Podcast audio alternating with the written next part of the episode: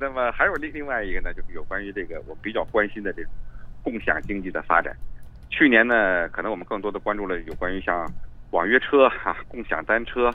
其实呢，我个人更认为啊，这个共享单车跟网约车所出现的情况是基于互联网情况下，这个有一种新的社会协同机制会产生。嗯比如说去年我参加了这个新周刊啊，原来萧峰兄所在这个新周刊的他这个年度的颁奖，我正好萧峰兄也现场也听了我对这个年度汉字“刷”的这个点评。我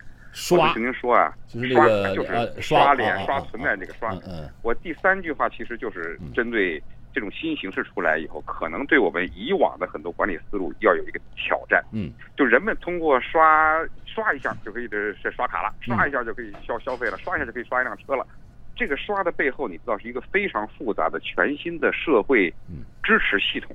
对也就是说，呃，不同的商业机构通过市场的这个磨练，锻炼出这样一种方法。那么，其实这种你看似你的这个高效率消费背后，其实一个非常复杂的这个市场多方的博弈，一个呃，等于说降低了人们这个叫选择跟消费这个相关的交易成本。嗯。所以呢，我是觉得这这是个这整个洛鑫，社会我在打向我前打进断步你一下哈。现在我们嗯这个这个直播间呢，需要一个耳机啊。我们这个耳机哦是音频耳机，需要一个大头儿，让我们嗯编辑给准备一下啊。另外好一的个，好的大家好的看我背后这个背板，这就是洛鑫啊。洛，你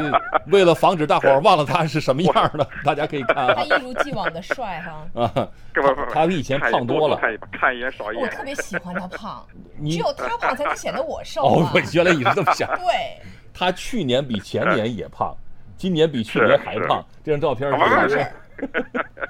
啊，现在他减肥了，这就叫刷嘛，我每天洛金看是一眼吧少一？眼刷嘛，呃对对，再刷一下，再刷一下，对对。，就所是以你呢，我是嗯对嗯，你接着说那个刷，不，我就把我这个在这个呃年会上说的这个话我给说完了。嗯所以呢，今天有很多是政府管理部门在管理这个新生事物的时候，嗯我们经常还是沿用了二三十年前的一些老的思维。嗯那么这样它明显会跟不上时代。所以有关于共享单车呀、网约车啊，还有很多新的这种上门的社群化的这个服务，我特别希望政府们给它一点点空间嗯，让他们自由的生长一段，让子弹飞一会儿嗯啊。